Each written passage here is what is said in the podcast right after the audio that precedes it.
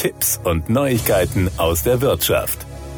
Der erfolgsverwöhnte deutsche Immobilienmarkt durchläuft derzeit schwere Zeiten. Von dem Abwärtstrend erfasst werden auch Zwangsversteigerungsimmobilien. Branchenexperten sprechen bereits vom Bieterstreik. Außer Immobilienprofis gibt kaum noch jemand Gebote in den Zwangsversteigerungsterminen ab. Das verzögert auch die Erbauseinandersetzung in Erbengemeinschaften erheblich. Doch es gibt Ausweichstrategien. In den zurückliegenden Jahren des Immobilienbooms lebten auch die Zwangsversteigerungsobjekte auf. Kam eine Immobilie zur Versteigerung, wurde durchgängig der vom Gutachter ermittelte Wert der Immobilie im Bieterverfahren erreicht. Doch jetzt haben sich die Vorzeichen verschlechtert. Denn auf dem freien Markt sind die Immobilienpreise im Bundesschnitt inflationsbereinigt seit dem vergangenen Jahr um 20 Prozent eingebrochen. Das hat das Bundesbauministerium unter Hinweis auf den German Real Estate Index festgestellt. Dieser neue Index wurde von einem Forscherteam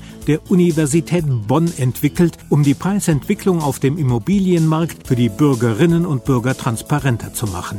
Dieser Preiseinbruch hat natürlich auch Auswirkungen auf den Sekundärmarkt der Zwangsversteigerungsimmobilien. Haben mehrere Erben eine Immobilie erworben und können sich nicht auf einen Privatverkauf einigen, kommt es zu einem sogenannten Teilungsverlauf. Das heißt, die Immobilie wird zwangsversteigert und der erzielte Erlös anschließend entsprechend der Abquoten geteilt. Wir beobachten beim ersten Zwangsversteigerungstermin, dass kaum noch Gebote über 70 Prozent abgegeben werden. Oft wird gar nicht oder unter 50 Prozent des Verkehrswertes geboten, sodass das Amtsgericht den Termin automatisch aufhebt und nach maximal einem halben Jahr einen zweiten Versteigerungstermin anberaumt, hat Manfred Gabler, Geschäftsführer der Firma Erbteilung aus Weilheim, beobachtet. Zum Hintergrund kommt es zu diesem Wiederholungstermin, gibt es keine preisliche Untergrenze mehr, zu der die Immobilie mindestens versteigert werden muss. Rein theoretisch könnte dann ein Interessent einen symbolischen Euro bieten und dafür den Zuschlag erhalten. Meist geht in den Wiederholungsterminen